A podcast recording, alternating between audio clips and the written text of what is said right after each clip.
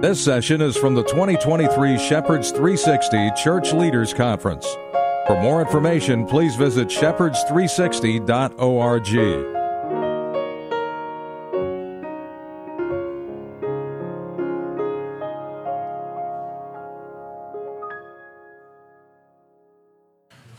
pleasure to see you. Um, a number of you I know I've met at prior conferences or at your own church, uh, but how many are hearing me for the first time in your life? Let me see your hand. Okay, a lot of brand new folks. So, an honor to meet you.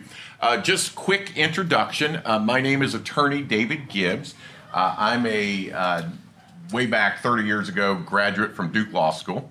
have been involved in ministry, helping churches. Uh, here in Cary, I'm the uh, general counsel uh, to the church and to the seminary and to the media ministry and kind of what's going on here. Um, we work with churches all across America. Um, our ministry is a little unusual, so let me just mention this quickly. Um, we are a nonprofit legal ministry. Uh, but churches partner with us, and that means they support our organization uh, at $100 a month or $1,000 for the year if they can. Some smaller churches cannot. Uh, but then we become your general legal counsel. And so, what that means is you have uh, unlimited legal support. Uh, if you have any issues within your organization. You may say, well, we need to do some preventative work. Will you help us? Answer is yes. Okay, we need to update our bylaws, or we need to work on a child protection policy, or we need to deal with safety, security, or finances. Um, maybe you have something where you're reacting. Okay, we have a parent that's threatening to sue us, we have a staff member that's demanding something. What do we do? Uh, we will be your attorney. We serve as your general counsel uh, in that capacity. And you say, well, we ran over somebody with our church van. Well, obviously you have insurance, right? Uh, but how many understand uh, insurance companies don't always do what they're supposed to? Uh, so we just had a, I'll give you a little story uh, down in Florida.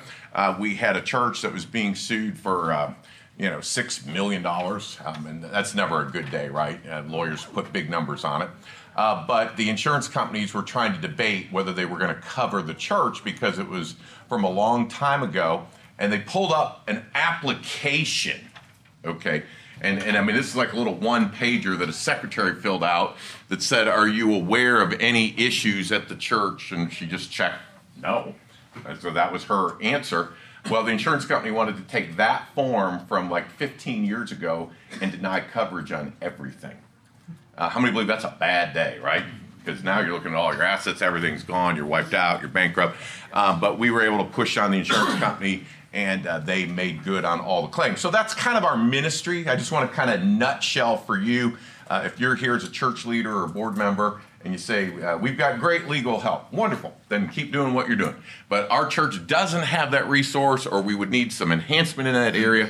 Uh, the NCLL is glad to partner with you and to help you in any way that we can. And somebody says, David, why, as an attorney, do you invest your time, effort, and energy in the local church? I'll give you a real simple understanding.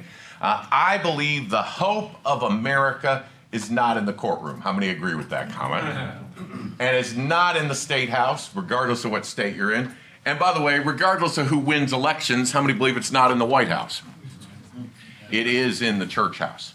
And you say, but Mr. Gibbs, we're tiny. May I, may I say this real quickly? And, and we're here at a large church. You know that. You're here for this conference and very gracious of them to host it. Uh, but how many have figured out the size of a church has nothing to do with the greatness of a church? Uh, I've been in some churches that are running 20, and how many believe they can be great in the eyes of God? I've been around some churches that were running multiple thousands, and how many believe they can be not so great? Okay, I mean, uh, you can hold a football game, right, and get a crowd. You can hold a concert and get a crowd.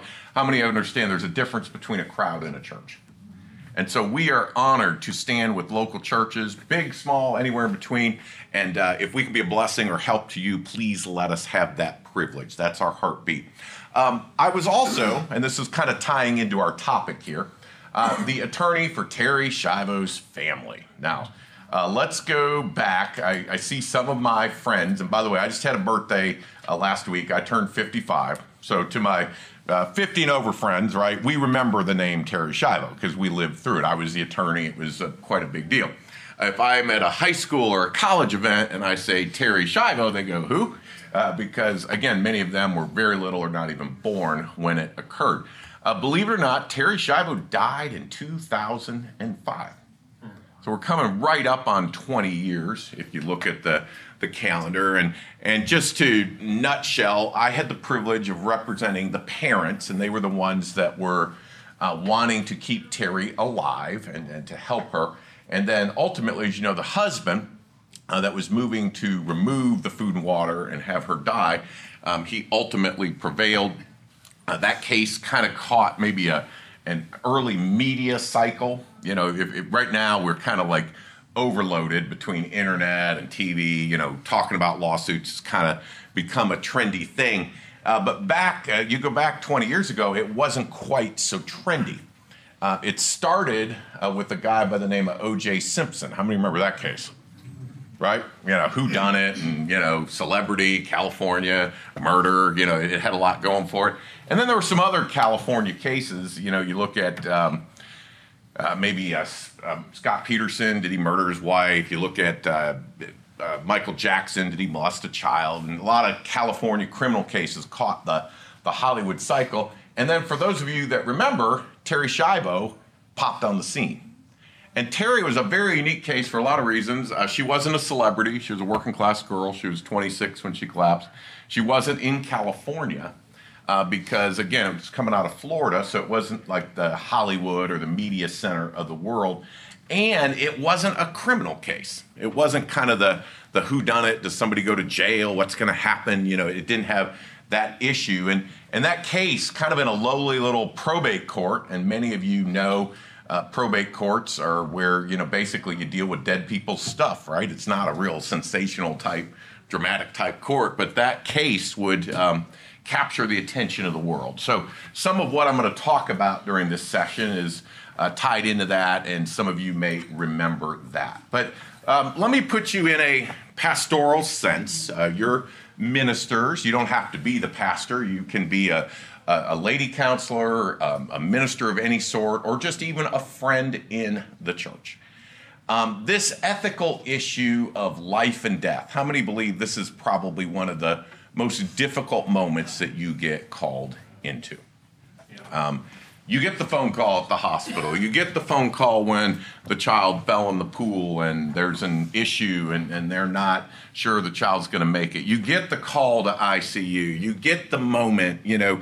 And I know many of you get to park in the clergy reserve parking and you're walking into these buildings and, and there's an, a, a negative energy. It's a little sad when you feel the push of hospital, medical, urgency and you're allowed back in and lots of families and some of them very sophisticated highly educated some of them just working class utter confusion not sure where to go and they come to you for answers. And and as you are in those i'm going to say almost impossible situations uh, let me begin by saying it is no easy answer uh, if you try to just walk in with what I call, you know, nickel dime formulas, how many understand that's not going to work in these kind of situations? And what I'd like to do is just sort of maybe give you a framework, a matrix. Um, our ministry is available. If you're ever in a situation, we're glad to look at it with you, help you evaluate it, talk with people. Uh, but let's start with uh, maybe the spiritual side, okay? So, so let's begin with the spiritual principles, and these are real basic, but I think we would all agree. Uh, number one, God is the giver of life. And by the way, how many agree with that, right? And by the way, that's totally counterculture because uh, most of the evolutionary crowd, even a lot of the doctors you're dealing with, it's all random and chance, and, and, and so they, they don't want to have a, a divine purpose. And, and, and by the way, since God is the giver of life, how many believe that every person has some value to their life? Okay? And, and the value is not in what you can do. Now, now hear me carefully. I, I have what I would call good quality of life. You say, well, what do you mean good quality of life? I can hear, I can speak, my, my brain works, I can you see I move, my legs work. I mean, I'm blessed with good quality of life. I, as I look around this room, I see a room full of people that have good quality of life. You have, I think, most, if not all, the same blessings I do. The Lord has blessed you. Now, if tomorrow you lost that, or if tomorrow you saw me and I was confined to a wheelchair, okay, my, my, legs no longer worked. I could no longer walk. And it could be an accident, it could be an injury, it could be a disease. There, there can be a variety of causes. But you could look at David Gibbs in a wheelchair and you could go, you know, that man, his quality of life has gone down. And by the way, you'd be correct. I mean, being confined to a wheelchair is not as high a quality or is not as animated, is not able to move as much as being able to be ambulatory or use your own legs. But listen carefully, and this is a big distinction. My sanctity of life in the eyes of God doesn't change. Whether I'm in a wheelchair or whether I am able to function on my own, I still have identical value in the eyes of God because He's given me that life. So maybe give you second point. While God gives life, uh, how many believe God puts blessings in our life, and God allows we'll call them tribulations in our life. And, and so again, if somebody says, David, I'm in constant pain, David, I, I can't move like David, my brain isn't where you I, I understand. But how many understand God gave you that life and God can bless you with great health and great energy or God can allow tribulations into your life. And by the way, how many believe God doesn't allow anything into our life by accident? And so at that point, you have a little framework. But then let me come to number three. How many believe God and God alone should end life? Now, what we run into in our culture are a couple of things, okay? And this is really post Terri Schiavo, and, and some of this is permeated the church. But, but let me give you, and I'm going to call it a lie, and, and we know where lies come from. They come from the devil. But, but let me give you this lie because, like evolution, it's now embedded in our schools, it's embedded in our media, it's embedded in our healthcare, it's embedded in our medical training. Let me tell you what the lie is. If you don't have sufficient quality of life, your life isn't worth living. Now, be careful because we, we all want good quality of life. I do, you do. I mean, there's no, we're, we're not in any way denigrating the blessing of the quality of life. But if my quality of life were to go down, that does not mean my life has lost all its value. And societally, we're now in a world, and, and you need to realize this when you're in the hospitals, when you're talking to doctors, when you're dealing with families a lot of people want to start going into the quality of life analysis versus a sanctity of life analysis. Now, hear me carefully. You can play God both ways. Okay, I'm in a very nice room. Uh, this auditorium or this uh, classroom is very safe. But for a moment, presume, and I, I don't even see anything that could hit me, but presume there was something from the ceiling that fell. And all of a sudden, as it fell, it caught me at the base of the neck and it severed my head off. Uh, how many of you would stand, sit here, and say, "Not a good day for Mr. Gibbs," right? Um, and most of you would go, "Think he just died," right? Yeah, yeah. You, you can't live with your head severed from your body. Some politicians have tried; it doesn't work very well, right? But uh, the reality is, uh, if you lose your head, disconnect the brain, the body is no longer alive. But we possess the ability to keep the neck down going a long time. So if you were medically sophisticated, had the right equipment, you could run up here and cotter my neck, keep me from bleeding out, and you could hook up a machine that would keep the heart going, and you could actually make my lungs go up and down, and you could keep a totally dead body going indefinitely. Now, how many believe that's not the Lord's will either? And you would say, Mr. Gibbs, I mean, maybe to harvest an organ if you want to do that, or maybe to you know, do something temporarily. There could be a reason for that, but to keep someone on protracted life support indefinitely, um, that doesn't seem like you're allowing God's process of death, which mean, your head just got severed. Kind of seemed like God's ready to take you, um, and so to somehow keep the corpse going wouldn't make sense. And so, as you are in these situations, okay, I always try to help you walk the people through. God gives the life. God allows good and bad things into our lives. We know that. But as we're here today, God and God alone should end life. Now, as you're going through that process with these families, you are going to run into contention. Uh, how many believe families don't get along under stress in today's world? Okay. And as the attorney for Terri Schiavo's family, my phone rings every day.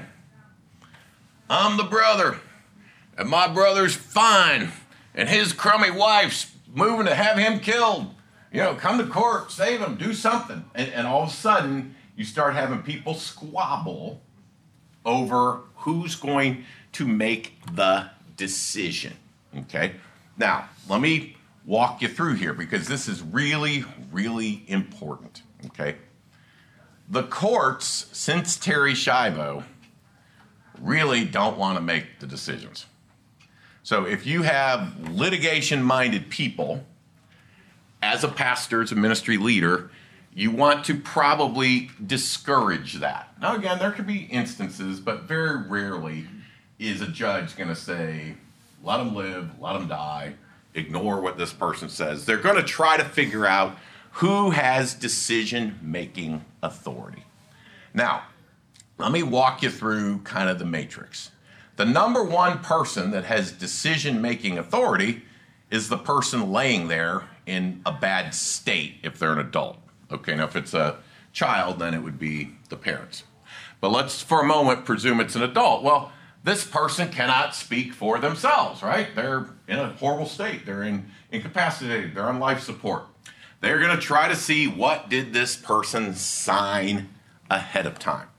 Now, if there was one little lesson that came out of the Terri Schiavo case, it was, you know, go get a living will. Go get a document.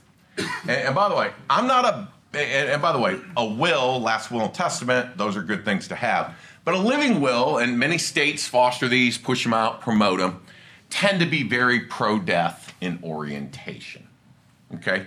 Now, if you sign one, fine, that's your decision. Okay? But if you look at them, they kind of read like, kill me, kill me quickly, and I won't sue. Okay? They kind of have like a protect the hospital, protect the doctors. You know, this guy didn't want to live anyway, let him go. Um, my personal prejudice, I don't like them. Okay. Now, I've never signed one. Okay, because I don't believe the living wills allow for enough information to be known at the time. Okay, so if, for example, if somebody says, "Mr. Gibbs, you want to lay in a bed and be hooked up to a machine and never be able to think again?" Well, if you, if you asked me that right now, I'd be like, "No." well, here, sign a paper and you won't ever have to worry about that, right? And that's kind of how they, they sort of sell it. Well, what if medical technology, they got a shot where, boom, one injection, brain comes back, you're going again? Well, yeah, I might want to take the shot, right? And, and right now, that shot doesn't even exist. So I do think you have to be careful with these documents that tip towards ending it, which is what most of the, the living wills do and they leave you in a situation where you can't look at your own circumstances. Um, here's another one. Maybe he's going to make it, you know, but it's going to take 30 days on the ventilator, the heart machine. He's going to be strapped up to machines, and David might make it. But he signed this paper where we're not allowed to do it. So now all of a sudden, my loved ones who may or may not want to make the decision, I'm always in a, you know, you never know, right? But if it's a, a spouse or parents or whoever's deciding for it, it could be your kids, um, as they're there, they say, We'd like to wait the 30 days. Well, sorry, dad signed papers, you can't. So I'm always a little leery as the individual when you sign these documents, you don't have good information, you don't understand when it's going to be used, and you may run contrary to your family. Now, if you've got people, and by the way, um, there's people that are very pro living will, okay, and they want to sign them, and that's their decision, right? They, I just so they understand, you're taking away the decision from the people that are there, and you're asserting a decision that will tip towards ending your life. And so, unless that's your clear preference, just be aware of that. And so, like if people in your church say, Pastor, should we get a living will? You can always say, you know, you need to talk to a lawyer, you need to evaluate it. But just be aware you're taking that decision away from other people. Now, what do I like? I like a document that states who makes decisions in the event I can't make them myself. Now, somebody says that's putting a burden on people. Yes, it is. I understand that. But I'd rather let them carry that burden and have that authority. Now, you don't have to always name who you would think. Okay, so let me use an example. Um, you are a mom or a dad, and you have this beautiful daughter, and let's just say she turned 25. Okay, she's a young adult. And she just met this guy, and we'll name him Bozo. and she and Bozo get married. And as they're leaving the church, you're like, well, at least she's happy with Bozo. They have a catastrophic car accident, and your daughter of 25 years is now in ICU, and you rush to the hospital, and they won't even talk to you because you're she's an adult and the only person with any legal authority that's now all of two hours old is Bozo. Uh, I understand that's not a great situation. Now, if Bozo is godly and smart, he's going to defer to you, he's going to talk to you, he's going to be involved with you. But how I understand in today's world, sometimes bozos aren't that godly or smart.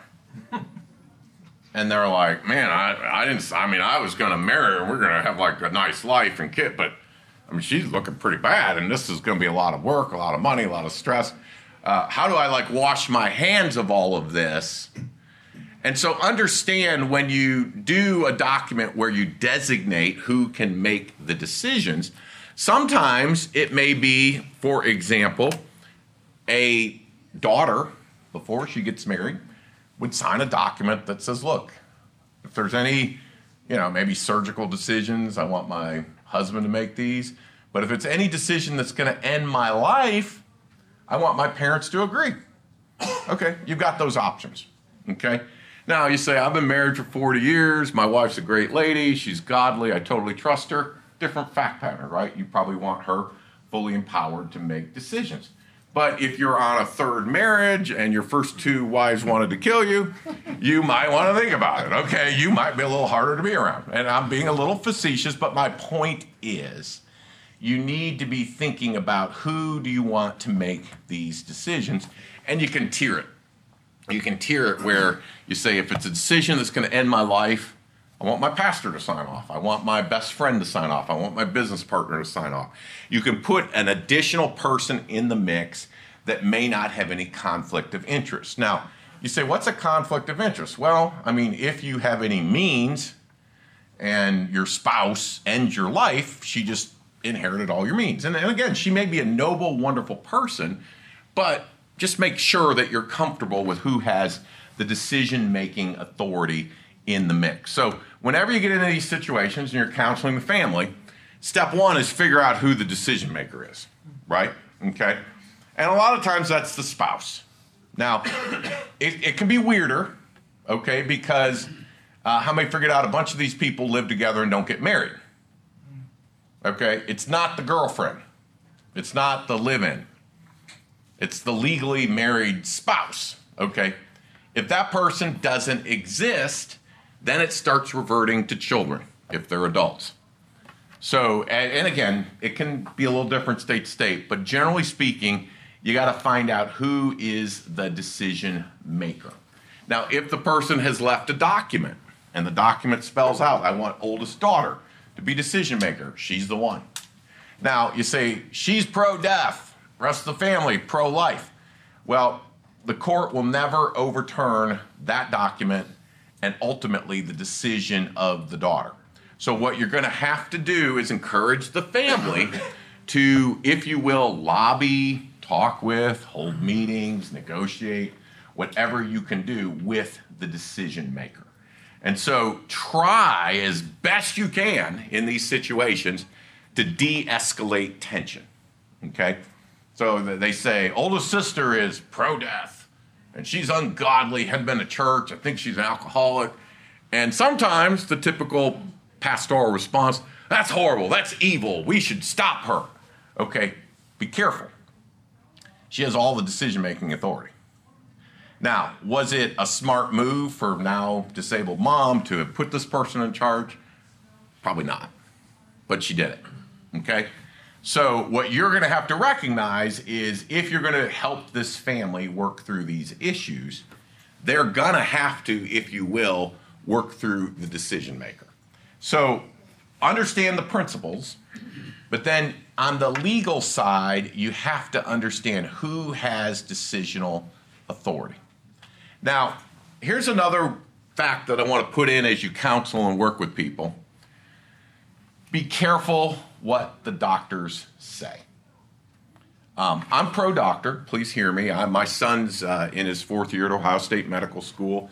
I'm alive today because of surgeons as a child. I respect doctors. I hold them in high esteem. So these comments are not in any way to be denigrating to the profession, but they've been taught differently than before.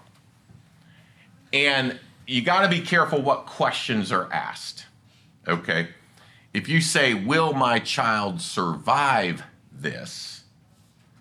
They may say, Yes, statistically, 80, 90%, your child may survive this event.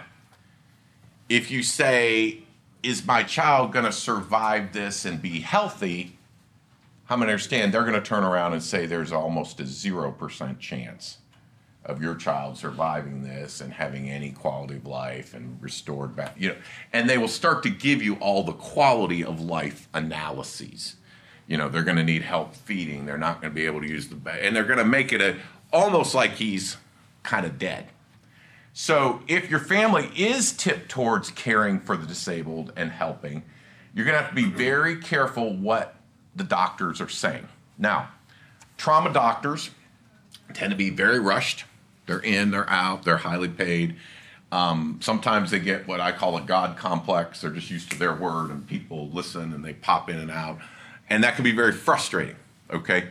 So sometimes a family will have to get another doctor in the mix, okay? So, like if it's a child, trauma doctor says there's nothing, let's get the pediatrician over here. Let's get the person that knows this child. Let's get a doctor out of our church. Let's get a family practitioner we trust because sometimes you will need somebody to help advocate on behalf of the family.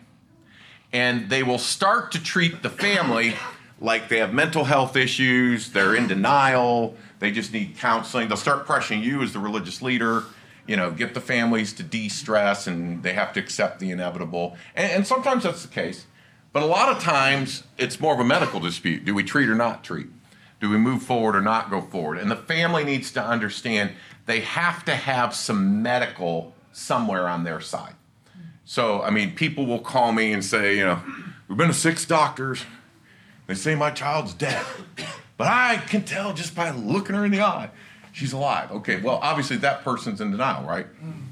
Okay, and I'm not saying that to anyway hurt a mother. I mean, she's going through the worst experience of her life and, and she needs ministry and she needs counseling. And, you know, sometimes you have to walk them through. So, like this mother, I would say, well, what did the last doctor say?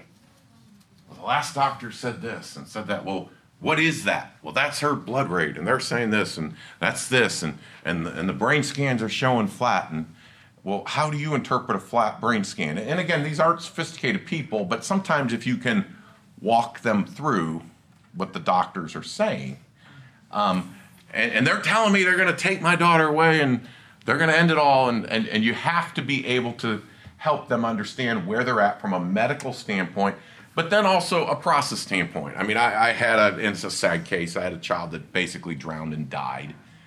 and the hospital was, you know, just like absolutely, you know, this child's starting to smell. This is inhumane. We can't keep the child here.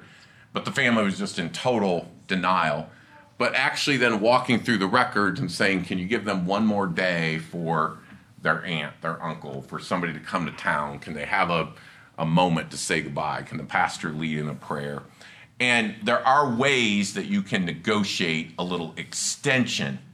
But the families, when they're really dealing with denial and, and they're just in that fight, scrap, go mode, sometimes walking them through the medical records will be helpful. And just ask them, what does that mean? What, what does that test show? How do you read that? And they may not totally know, but it's a process where they begin to come to the realization that the person they care about deeply um, is ending their life or is past the point of any return. So, as you're counseling through them, make sure you know who the decision maker is. Make sure you get some handle on where the medical records are. And then, a lot of times, they need to be encouraged that they did everything they could. Okay? I will get, and I don't want to exaggerate, but probably 50 calls a year. I mean, so it's quite a number where a pastor or a ministry leader will say, David, this family, they've fought the hospitals, they've stood and everything, and, and they're just all, and they really, you were Terri Schiavo's attorney, you went to the Supreme Court, can you talk to them? And when I say to these families, you know, your loved one, a lot of times a child, but it could be a senior adult, is so proud of you.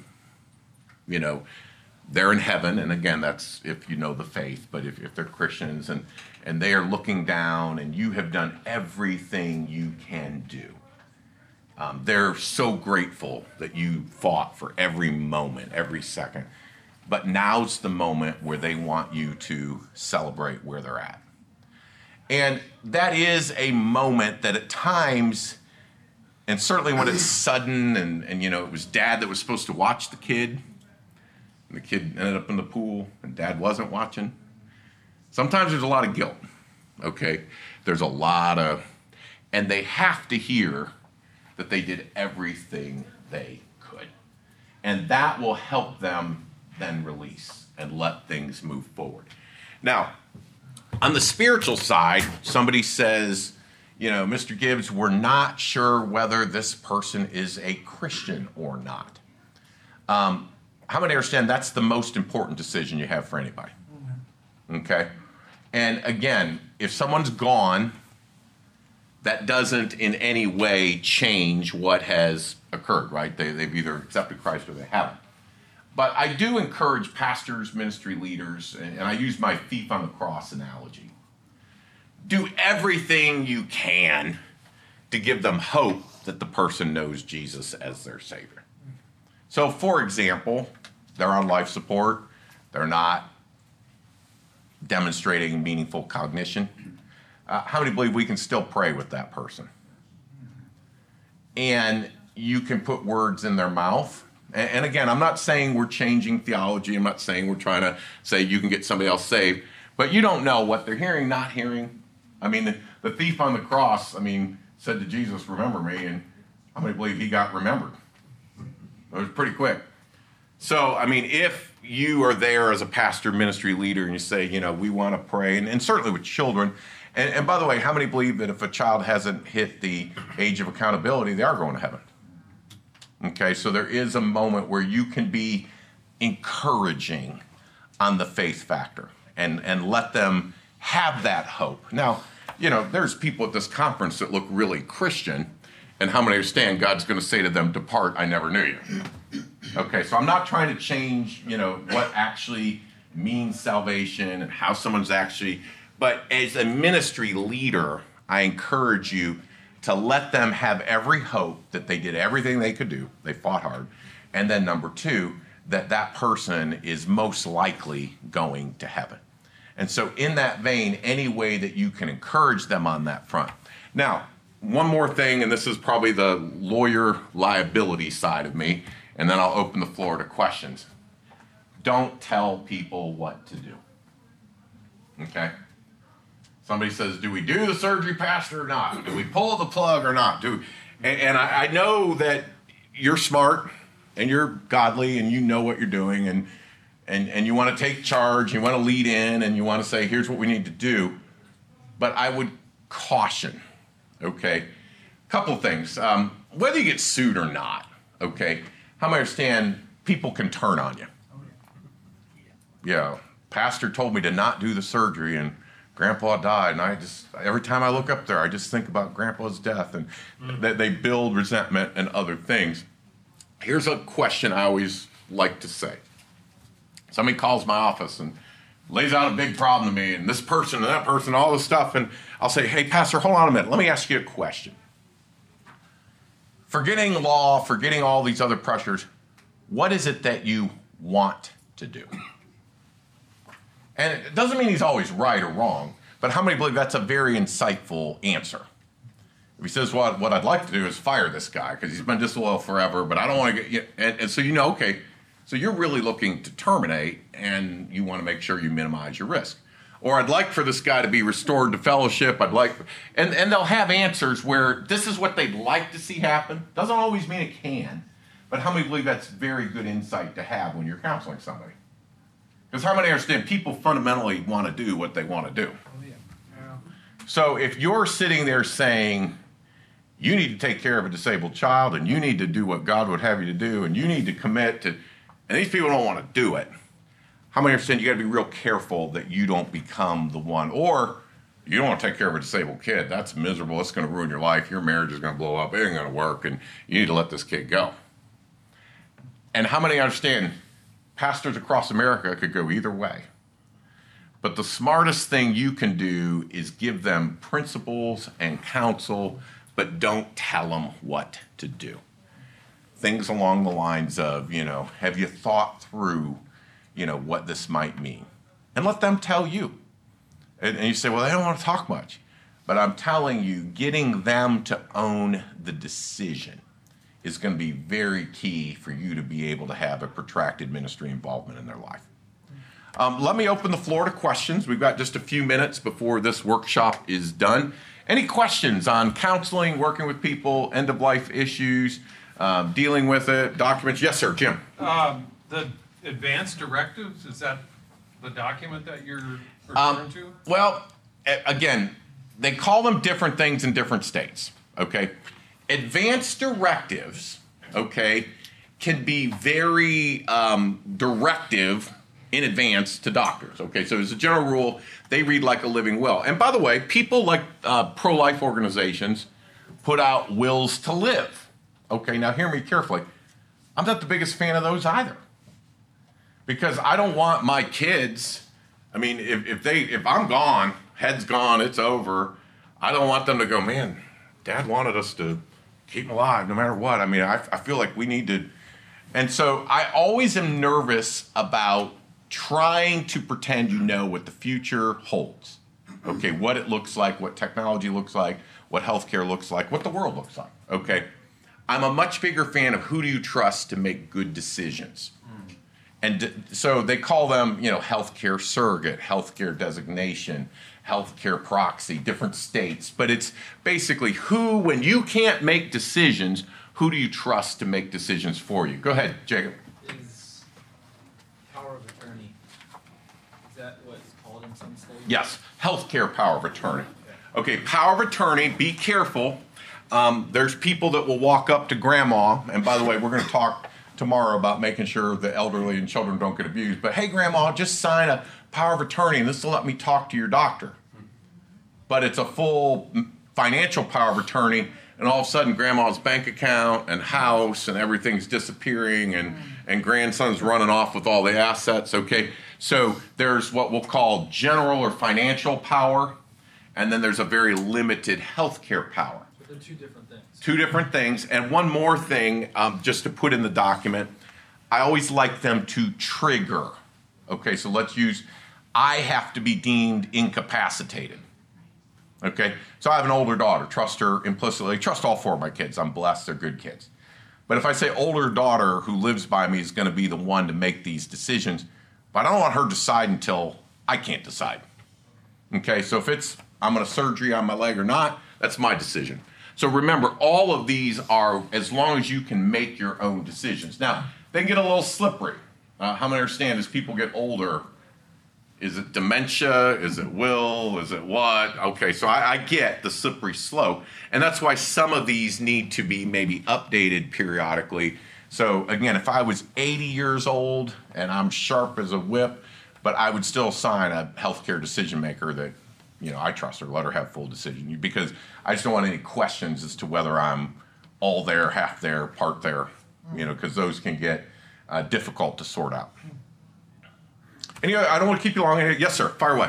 Can a family or a spouse or someone, like a a child, like you mentioned, make, ever face legal liability for not doing enough where perhaps the person can't speak for themselves and they, for whatever reason or combination, they say, we're cutting this off right here? Answer is no. It's almost fully protected. The only liable organization would be the healthcare providers. But if the healthcare providers are willing to do it, the decision makers have almost zero liability. And, and I don't say that good or bad, it's just the way it is. So if you say, um, you know, a spouse prematurely took the ventilator off dad and the kids are upset and they go to court, no case. Now, if a hospital, you know, messed up and took the ventilator off the wrong person, there can be liability to the healthcare providers. They have to do their job correctly. But to the decision maker, they're almost immune from any type of personal liability. Yes, sir. Tom. I'm not asking you to make decisions for the pastors, but it sounds like a lot of things we're gonna face are decisions that have, uh, already been made. Uh, do you know of any pastors or churches who have started educating some of their, uh, Huge. congregants on the subject? Let, let me say this most your people have no paperwork. Okay, I, I'm going to give you stats pretty close to accurate. You can Google and make sure I'm totally accurate. 50 and under, 70% of people in America have no future documents, state planning or medical. Okay, 50 or over, it's about 50 50. Some do, some don't.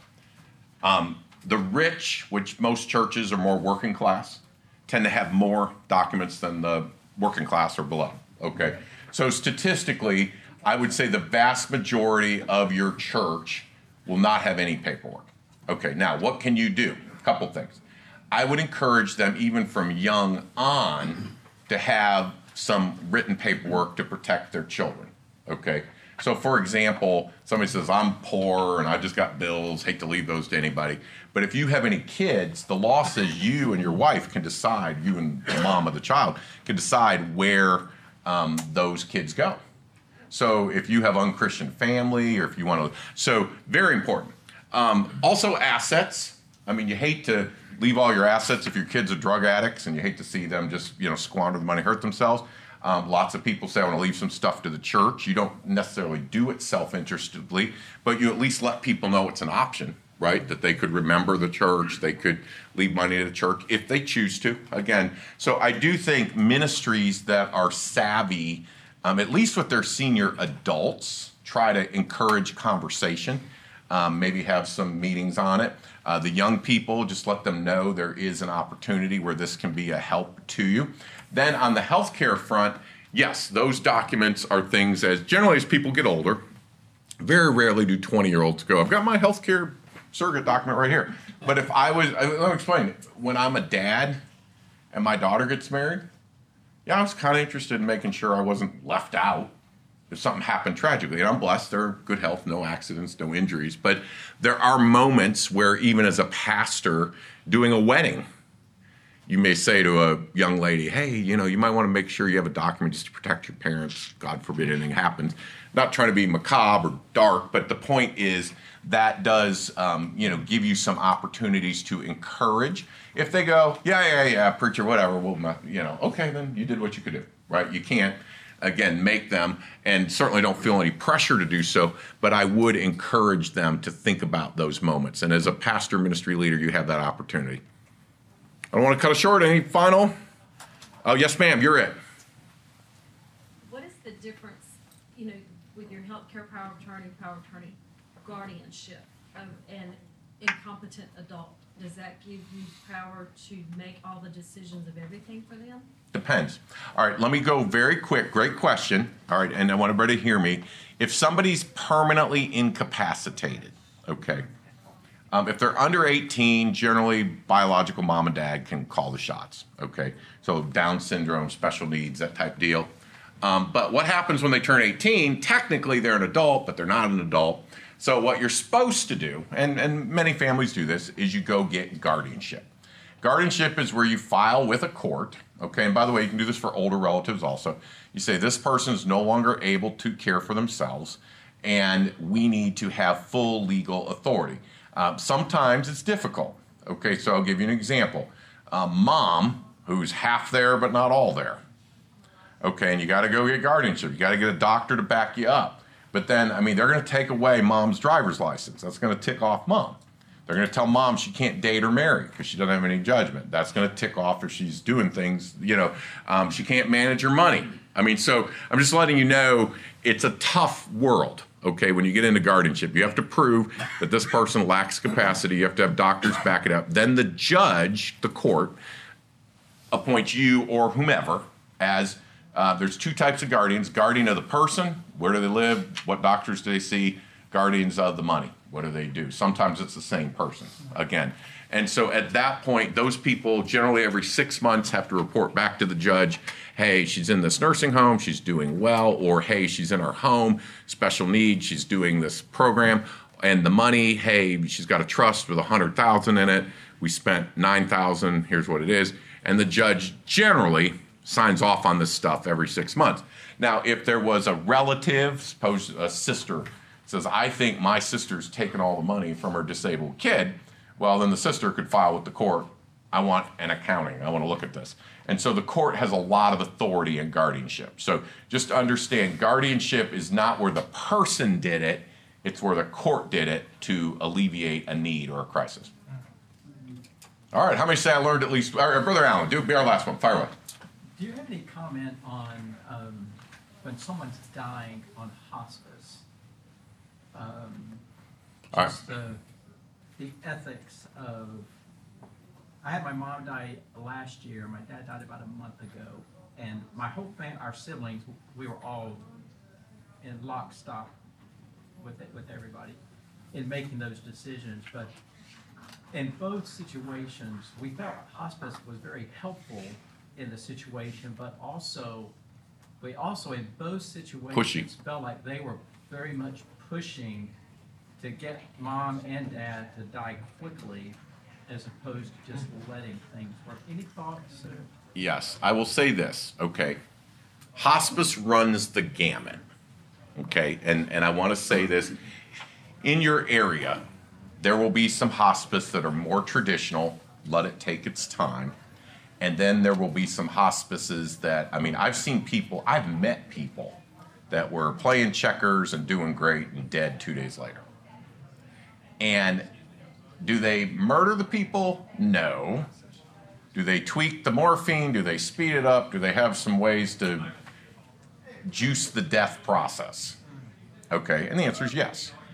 So, as a ministry leader, I encourage you to get to know the hospices in your area. Try to figure out what the dynamic is, and then really decide is it the right solution for certain families? Now, again, you had a good experience in the sense of they were kind, they were prayerful, they were helpful, and, they do try to involve ministers. So, I mean, hospice by its definition is to minister to the families, but they do have a predisposition to speed it up a little bit. Okay, and if that's bothersome to families, which sometimes it is, because they're going to be like, Grandpa looked pretty good, and I'm going.